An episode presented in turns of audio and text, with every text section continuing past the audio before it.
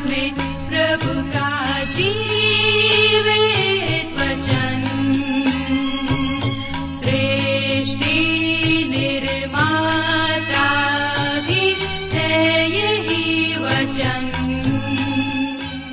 नमस्कार श्रोताओ, बाइबल अध्ययन कार्यक्रम सत्य वचन में आप सभी का हार्दिक अभिनंदन करते हैं।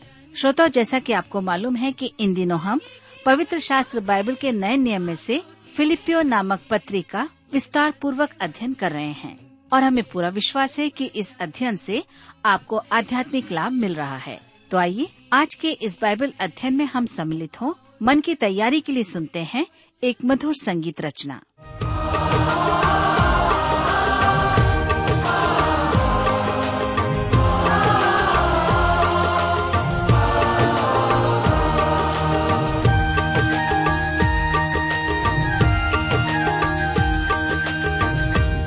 जय जय जय जय जय येशु। जय जय जय जय जय प्रभु। जय जय जय जय जय येशु। तू है तू है।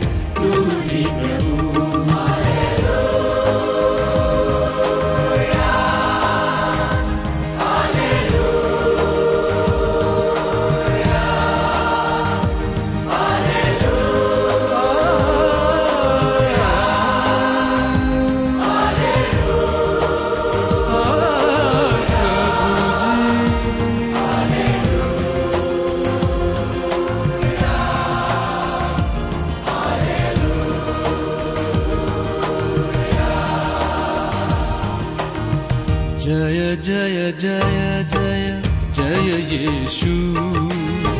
तू है तू है तू ही प्रभु। हाँ जय। जय जय जय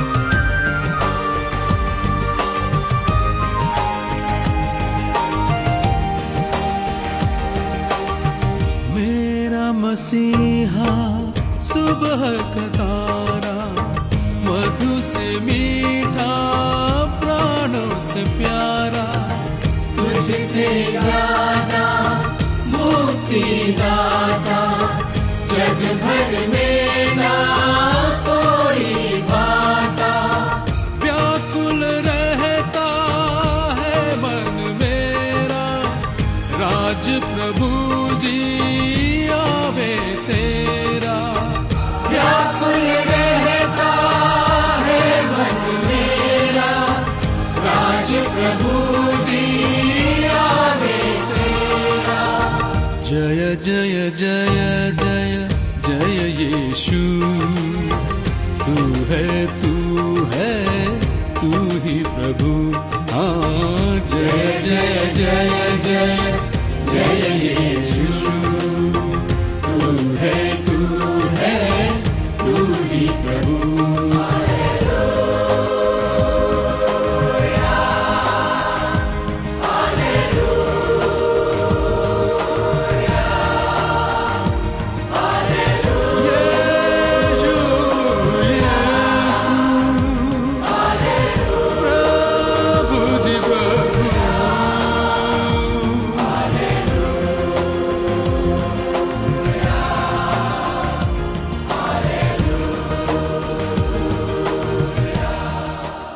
प्रिय मित्र, प्रभु यीशु के पवित्र और मधुर नाम में आप सबको मेरा नमस्कार।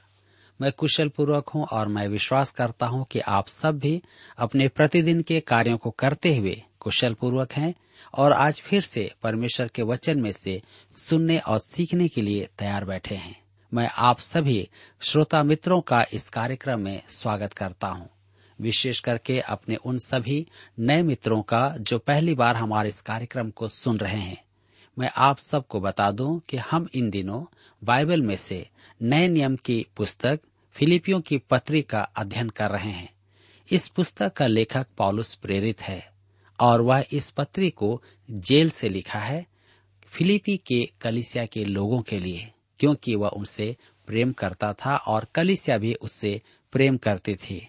तो आइए आज हम अपने अध्ययन में आगे बढ़ेंगे, लेकिन इससे पहले हम प्रार्थना करें और परमेश्वर से आज के अध्ययन के लिए सहायता मांगे।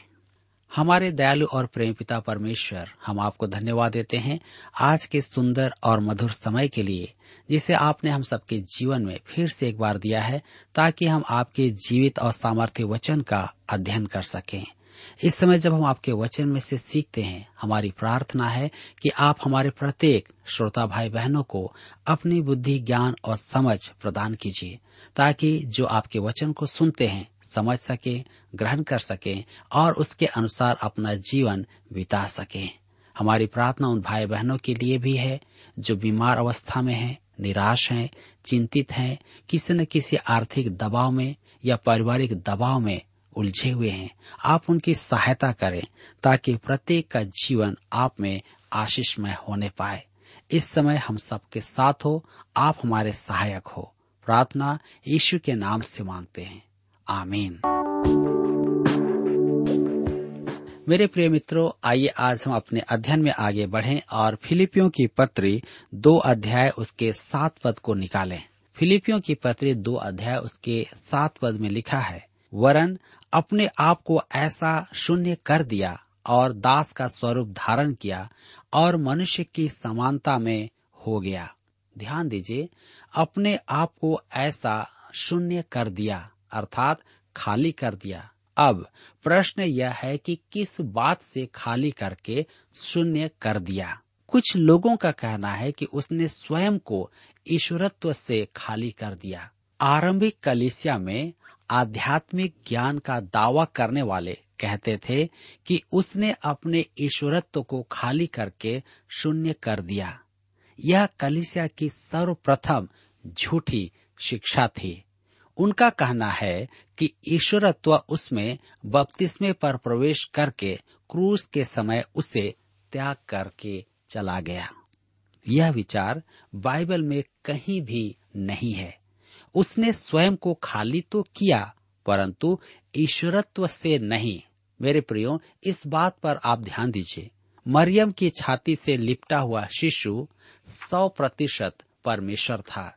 वह तो उस समय भी इस जगत का अस्तित्व समाप्त कर सकता था, क्योंकि वह परमेश्वर था। ऐसा एक पल भी नहीं था कि वह परमेश्वर न हो। यहुना रचित सुसमाचार उसके एक अध्याय और उसके एक से तीन और चार पद में हम देखते हैं, आदि में वचन था और वचन परमेश्वर के साथ था और वचन परमेश्वर था। यही आदि में परमेश्वर के साथ था। सब कुछ उसी के द्वारा उत्पन्न हुआ और जो कुछ उत्पन्न हुआ, उसमें से कोई भी वस्तु उसके बिना उत्पन्न नहीं हुई। उसमें जीवन था और वह जीवन मनुष्यों की ज्योति था। तो फिर प्रभु ईश्वर ने इस पृथ्वी पर आने में अपने आप को किस बात से खाली किया? प्रश्न यहाँ पर यही आता है। मेरे विचार में ईश्वरत्व के विशेषाधिकार से, जी हाँ वह इस पृथ्वी पर कुछ सीमाओं के अधीन था, परंतु वे उसके अपने ही द्वारा निर्धारित की गई थी। उसके जीवन में एक भी पल ऐसा नहीं था जब वह परमेश्वर नहीं था। चरवाहे ज्योतिष और स्वर्गदूतों की सेना ही उसके दर्शक थे। जब परमेश्वर का पुत्र इस पृथ्वी पर आया, जबकि संपूर्ण जगत को वहाँ उपस्थित होना था, परमेश्वर के सब सृजित बुद्धि जीव रोम का राजतंत्र आदि सबको वहाँ पर होना था। पूर्व के ज्योतिष ही नहीं, उत्तर, पश्चिम और दक्षिण सब जगह से मनुष्यों को वहाँ पर आना था। यरूशलेम का मंदिर उस दिन खाली हो जाना था। उन सबको बेतलेहम में होना था, परंतु वहाँ कोई नहीं था। मेरे प्रियो, परमेश्वर ने उन्हें वहाँ जाने के लिए विवश क्यों नहीं किया? क्योंकि उसने अपने परमेश्वर होने के विशेषाधिकार को अलग कर दिया था। वह एक एक गंदे स्थान में जन्म लेने के लिए तैयार था। यह स्थान वैसा नहीं था जैसा हम बड़े दिन अर्थात क्रिसमस के कार्ड में चरनी पर का चित्र देखते हैं। वह एक अभागे नगर, नासरत में बड़ा होने के लिए तैयार हो गया था। उसने इस बात को स्वीकार किया। वह एक अज्ञात व्यक्ति बनने के लिए तैयार था। वह अपने शकीना महिमा सदैव साथ रख सकता था, परंतु उसने ऐसा नहीं किया। उसके सिर पर वह आभा नहीं थी, जिसे हम चित्रों में देखते हैं। यह चित्रकारों की देन है। यहूदा ने उसे पकड़वाने के लिए चूमा था कि उसे पकड़ने वाले उसे पहचान ले। वह अन्य मनुष्यों में अलग से पहचाना नहीं जाता था। वह पूरा मनुष्य था, परंतु देहधारी परमेश्वर था। उसने ईश्वरत्व के अधिकार त्याग दिए थे। क्या हम इस पर विश्वास कर सकते हैं? जी हाँ हम इस पर विश्वास करते हैं और कर सकते हैं। अपनी सेवा के अंत में उसने अपने सांसारिक जीवन की अंतिम रात अपने शिष्यों को साथ लेकर स्वर्गीय पिता से बड़ी अद्भुत प्रार्थना की, जिसमें उसने यह एक मुख्य बात कही। योहना सुसमाचार सत्रह अध्याय उसके पाँच पद में हम पढ़ते हैं। लिखा है, अब हे पिता, तू अपने साथ मेरी महिमा, उस महिमा से कर जो जगत की सृष्टि से पहले मेरी तेरे साथ थी। यहाँ विशेष ध्यान दें। उसने अपनी महिमा के पुनः स्थापन की प्रार्थना की। क्योंकि उसने ईश्वरत्व का त्याग कभी नहीं किया था। परंतु अब क्योंकि वह स्वर्ग लौटने वाला है, वह ईश्वरत्व के विशेषाधिकार को फिर से मांग रहा है, क्योंकि उसने उसे त्याग दिया था। जिसने परमेश्वर के स्वरूप में होकर भी परमेश्वर के तुल्य होने को अपने वश में रखने की वस्तु न समझा। वरन अपने आप को ऐसा शून्य कर दिया। मेरे प्रियो, मसीह की दीनता में तीसरा अवतरण का चरण है दास का स्वरूप धारण किया। प्रभु यीशु इस पृथ्वी पर एक दास के रूप में आया था। उसने एक बढ़ई का व्यवसाय संभाला। यदि आप उस समय नासरत में होते तो दुकान में जाकर यीशु से कहते कि आपका दरवाज़ा टूट रहा है। क्या वह उसे घर आकर उसे सुधारेगा? मेरे विचार में उसका उत्तर होता, मैं अभी आता हूँ। देखिए, वह एक दास के समान था। वह रोम के राजा के घर में भी जन्म ले सकता था, क्योंकि वह राजा था। परंतु उसने यरूशलेम प्रवेश तक इस बात को छिपाए रखा। वह एक अकिंचन मनुष्य बना रहा। एक दीन मनुष्य, एक साधारण मनुष्य। जी हाँ बिल्कुल हमारे जैसा। यशाया की पुस्तक ग्यारह अध्याय उसके दस पद में भविष्यवाणी की गई थी। प्रभु यीशु ईशय का मूल होगा। मैं सदा सोचता था कि उसे दाऊद का मूल क्यों नहीं कहा गया है। अब मैं यह बात समझता हूँ।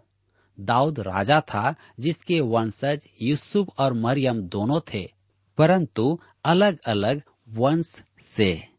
ईशय एक किसान था। हमारा प्रभु यीशु किसानों में जन्मा था। दास का स्वरूप धारण किया। जी हाँ चौथा चरण था, मनुष्य की समानता में हो गया। वर्षों तक तो मुझ पर इसका प्रभाव नहीं पड़ा, क्योंकि मैं मनुष्य हूँ और मुझे मनुष्य होना अच्छा लगता है। मैं समझ नहीं पाता था कि मनुष्य होना दीनता है। मेरे विचार में तो मनुष्य होना सम्मान है, अति उत्तम है। यह दीनता कैसे हो सकता है? मैं आपको एक घरेलू उदाहरण देता हूँ, जो आपको सहायता प्रदान करेगा। परंतु यह कुछ हास्यपद है। यह मसीह की दीनता को प्रकट करता है। एक बार मैंने देखा कि मेरी रसोई में चीटियाँ थी और वह चीनी में पहुँच गई। मैंने तुरंत जहर लाकर उनका सफाया किया। अब जब हम वहाँ से चलकर हमारे गाँव को गए तो वहाँ भी चीटियों ने हमारा पीछा नहीं छोड़ा। मेरा एक मसीही मित्र कीट नियंत्रण विभाग में था। उसने आकर चीटियों का नाश करके मुझे मुक्ति दिलाई। मैं हत्या के पक्ष में नहीं हूँ, परंतु मैं चीटियों को चीनी के पात्र में नहीं देख सकता। यदि संभव होता तो मैं उनसे कहता कि वे मेरे घर में ना आए, बाहर ही रहें। मैं उन्हें वहीं भोजन पहुँचा दूँगा। परंतु यह संभव नहीं है।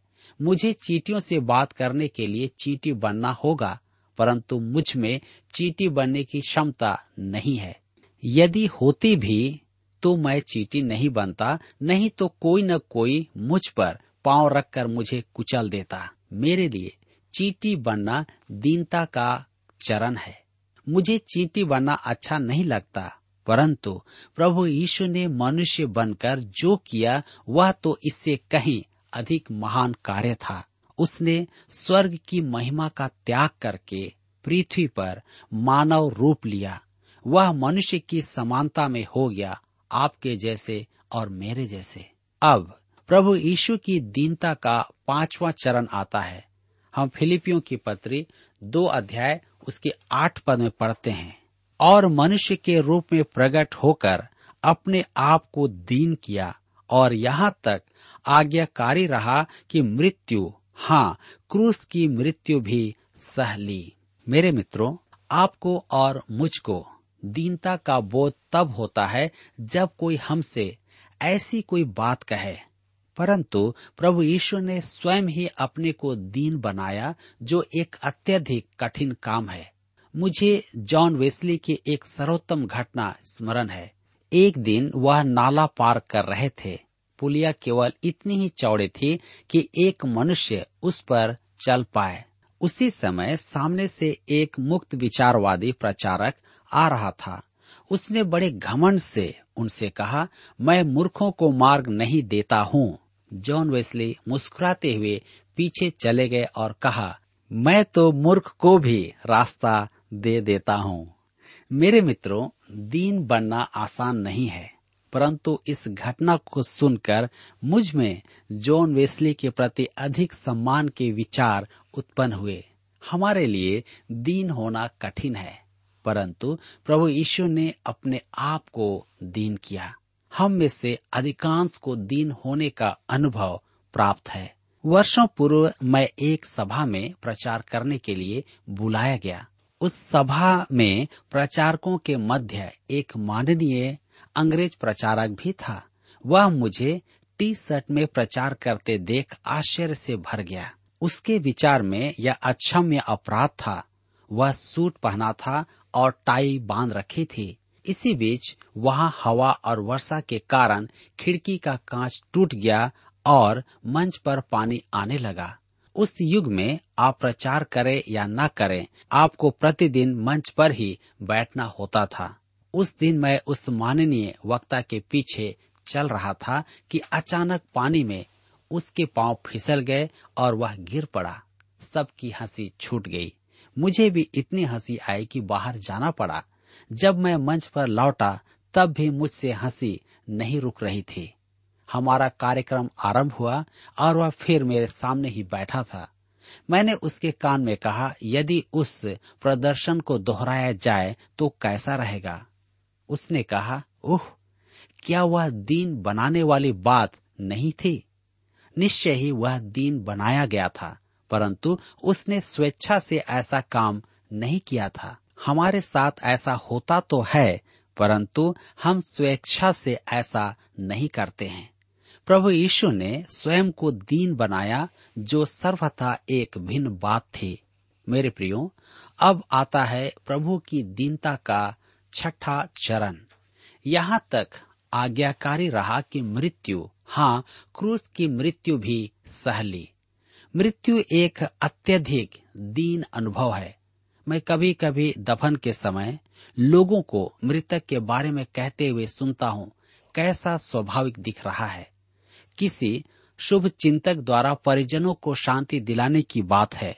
मैं अपने आप को यह कहने से रोकता हूँ कि वह स्वाभाविक नहीं दिख रहा है। मैं नहीं जानता कि दादा अगर मरने के बाद स्वाभाविक दिखें तो यह एक शांतिदायक बात है, क्योंकि मृत्यु स्वाभाविक नहीं है। परमेश्वर ने मनुष्य को मरने के लिए नहीं रचा है। मनुष्य पाप के कारण मरता है। मृत्यु इस जगत में एक मनुष्य आदम के पाप के कारण आई है और सब मनुष्यों में व्याप्त हो गई है। मृत्यु परमेश्वर की योजना में नहीं है। परमेश्वर ने मनुष्य को मरने के लिए नहीं बनाया है। मेरे प्रियो, जब प्रभु यीशु इस पृथ्वी पर आया था, तब वह हमसे कुछ भिन्न था। हम तो जीने के लिए आए हैं। मैं मरना नहीं चाहता। मैं तो जीना चाहता हूँ। और जब तक परमेश्वर मुझे रखे, मैं इसी फलवंत सेवा को करना चाहता हूँ। प्रभु यीशु मरने के लिए जन्मा था। उसे मरने की आवश्यकता नहीं थी, परंतु वह मृत्यु तक आज्ञाकारी बना रहा और स्वेच्छा से अपने आप को दे दिया। मुझे तो मरना है, परंतु मैं मरना नहीं चाहता। उसे मरना नहीं था, परंतु वह मरना चाहता था। क्यों? क्योंकि हमारा उद्धार करे, यदि हम उस पर अपना भरोसा रखें। यौना रचित सुसमाचार दस अध्याय, उसके पंद्रह, सत्रह और अठारह पद में उसने कहा, जैसे पिता मुझे जानता है और मैं पिता को जानता हूँ, और मैं भेड़ों के लिए अपना प्राण देता हूँ। पिता इसलिए मुझसे प्रेम रखता है कि मैं अपना प्राण देता हूँ कि उसे फिर से ले लूँ। कोई उसे मुझसे छीनता नहीं, वरन मैं उसे आप ही देता हूँ। मुझे उसके देने का भी अधिकार है और उससे फिर ले लेने का भी अधिकार है। यह आज्ञा मेरे पिता से मुझे मिली है। मेरे प्रियो, प्रभु यीशु की दीनता का सातवां और अंतिम चरण अब हम देखते हैं। क्रूस की मृत्यु।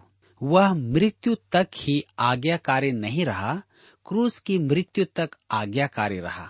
यदि हम कहें कि यीशु को बिजली की कुर्सी पर मारा गया या गैस कक्ष में मारा गया या फांसी के फंदे में लटकाया गया तो हम पर अधिक प्रभाव पड़ेगा। उसकी मृत्यु अत्यधिक अपमानजनक थी। वह महिमा के सर्वोच्च स्थान से अपमान के गहनतम स्थान तक उतरा। उसने ऐसा क्यों किया? हम फिर से उसी शब्द पर आते हैं। दूसरों, जी हाँ अपने ही नहीं, दूसरों की भी चिंता करो। उसने स्वर्ग की महिमा का त्याग किया और पृथ्वी पर आया। वह मनुष्य बना और एक दूसरों के लिए अपराधी की मृत्यु सहन की, आपके और मेरे लिए। आपने और मैंने जो पाप किए थे, उसकी सजा मुझे मिलनी चाहिए। आपको मिलनी चाहिए। और परमेश्वर का वचन कहता है कि सबने पाप किया है। एक भी ऐसा व्यक्ति नहीं है जो परमेश्वर के सामने धर्मी ठहरे। परमेश्वर का वचन हमें बताता है कि कोई भी धर्मी नहीं, एक भी नहीं। जी हाँ सबने पाप किया है और परमेश्वर की महिमा से रहित हैं। वचन हमें यह भी बताता है कि पाप की मजदूरी तो मृत्यु है। आपको और मुझे पाप की मजदूरी, मृत्यु मिलनी चाहिए। परंतु उस मृत्यु को लेने के लिए प्रभु यीशु स्वर्ग का सिंहासन छोड़कर इस पृथ्वी पर मनुष्य के रूप में आए, ताकि जो पाप मैंने किए हैं, आपने किए हैं, सारा मानव जाति ने किया है, उसे अपने ऊपर में ले ले। वह निर्दोष और निष्कलंक होकर भी हमारे पापों को अपने ऊपर में ले लिया। वचन में हमने पढ़ा है कि दूसरों की चिंता करो। उसने हमारे लिए अपने आप को बलिदान कर दिया, ताकि हम उस भयानक दर्द से, उस मृत्यु से बच जाएँ। और यदि हम उस पर विश्वास करें तो हम स्वर्ग में उसके पास जा सकते हैं। मेरे प्रिय मित्रों, क्या आज आपके पास में दीन होने के कोई कारण हैं? क्या आज आप प्रभु यीशु मसीह से प्रेम करते हैं जिसने आपके लिए अपना जीवन दे दिया आपके लिए कष्ट उठाए आपके पापों की सजा जिसे आपको मिलनी चाहिए थी उसकी सजा उसने उठा ली। आज आपके पास अवसर है। यदि आप चाहते हैं कि आप उन पापों की सजा से बच जाएँ, तो आइए आज हम प्रभु यीशु के पास आए और कहें, प्रभु, मैं आपके सन्मुख अपने पापों को मान लेती हूँ, मान लेता हूँ, आप मेरी सहायता करें। आज मैंने इस वचन के द्वारा जान लिया है कि आप मेरे बदले में मरे हैं, इसीलिए मैं जीवित हूँ। इस संसार के लिए नहीं, परंतु उस अनंत जीवन की मैं लालसा करती हूँ, मैं करता हूँ। मेरे प्रियो, आइए आप मेरे साथ प्रार्थना कीजिए। हमारे दयालु पिता परमेश्वर, हम आपको धन्यवाद देते हैं कि आपने हम मनुष्यों से प्रेम किया और हमारे बदले आप कलवरी क्रूस पर चढ़ाए गए। आपने हमारे सारे पापों को अपने ऊपर ले लिया, कोड़ों की मार सही, कांटों का ताज पहना और अपने हाथों और पैरों में कीले ठुकवाए, सिर्फ़ हमारे पापों के लिए, मेरे पापों के लिए। पिता परमेश्वर, इस वक्त हम प्रार्थना करते हैं कि आप हमारे सब पापों को क्षमा कर दे दें। विशेष करके हमारी प्रार्थना उन भाई बहनों के लिए है, जो इस समय वचन सुन रहे हैं। अपने जीवन में उन पापों के लिए दुखित हैं। आप उनके हृदय से बातचीत कीजिए। पिता परमेश्वर, प्रत्येक भाई बहन को आप क्षमा कीजिए, ताकि आज इस बात को हम समझ सकें कि हमें आपकी निकटता में आना है, क्योंकि उद्धार आप ही के द्वारा उपलब्ध है। पिताजी, हर एक श्रोता भाई बहनों को मैं आपके हाथ में सौंप देता हूँ। प्रत्येक को आशीषित कीजिए, उनकी सहायता कीजिए। धन्यवाद देते हैं हमसे प्रेम करने के लिए, हमारी सहायता करने के लिए। प्रार्थना यीशु के नाम से मांगते हैं। आमीन। मेरे मित्रों, मैं परमेश्वर का धन्यवाद करता हूँ, क्योंकि यह मसीह का मन है। यहाँ पर आज हमारे अध्ययन का समय समाप्त होता है। अगले अध्ययन में हम फिर मिलेंगे। तब तक आप सब परमेश्वर के निकटता में बने रहें। प्रिय श्रोताओं, अभी आप सुन रहे थे बाइबल अध्ययन कार्यक्रम सत्य वचन हम आशा करते हैं कि आज के इस कार्यक्रम से आपको आत्मिक लाभ मिला होगा। यदि आप परमेश्वर के बारे में और अधिक जानना चाहते हैं तो हमारे पास नया नियम एवं पवित्र शास्त्र बाइबल उपलब्ध है। इन्हें प्राप्त करने के लिए आप हमें इस पते पर लिख सकते हैं। कार्यक्रम सत्य वचन T W R post box number चार तीन एक शून्य, नई दिल्ली एक एक शून्य शून्य एक नौ। पता एक बार फिर सुन लीजिए। कार्यक्रम सत्य वचन T W R post box number four three one zero, New Delhi one one zero zero one nine. और हाँ श्रोताओ, याद रखें कि पत्र लिखते समय आपका नाम और पता साफ़ साफ़ लिखा होना चाहिए। इसके अलावा, आप हमसे टेलीफोन के माध्यम से भी बातचीत कर सकते हैं, जिसमें हमारे काउंसलर या सलाहकार आपको सलाह देंगे। तो नोट कीजिए हमारा मोबाइल नंबर नौ नौ पाँच आठ आठ दो शून्य चार एक चार। याद रखें double nine five eight eight two zero four one four और हमारा दूसरा नंबर है zero nine six five one four double three three nine seven याद रहे, शून्य नौ छ पाँच एक चार तीन तीन तीन नौ सात। इसके अलावा आप हमसे ईमेल के द्वारा भी संपर्क कर सकते हैं। हमारा ईमेल आईडी है Hindi T T B at T W R dot I N Hindi T T B at T W R dot I N श्रोताओं, इस कार्यक्रम को आप हमारे website radio at at two dot com पर भी सुन सकते हैं। इस website radio at at two dot com के बारे में अपने मित्रों को भी सूचित कर दें। और अब इसी के साथ हमारे कार्यक्रम का समय यहीं पर समाप्त होता है। अगले कार्यक्रम में आपसे फिर मुलाकात होगी। तब तक के लिए हमें आज्ञा दीजिए। नमस्कार। प्रेम का सागर, तू है गहरा, जिसको खोजे ये मन मेरा। कितना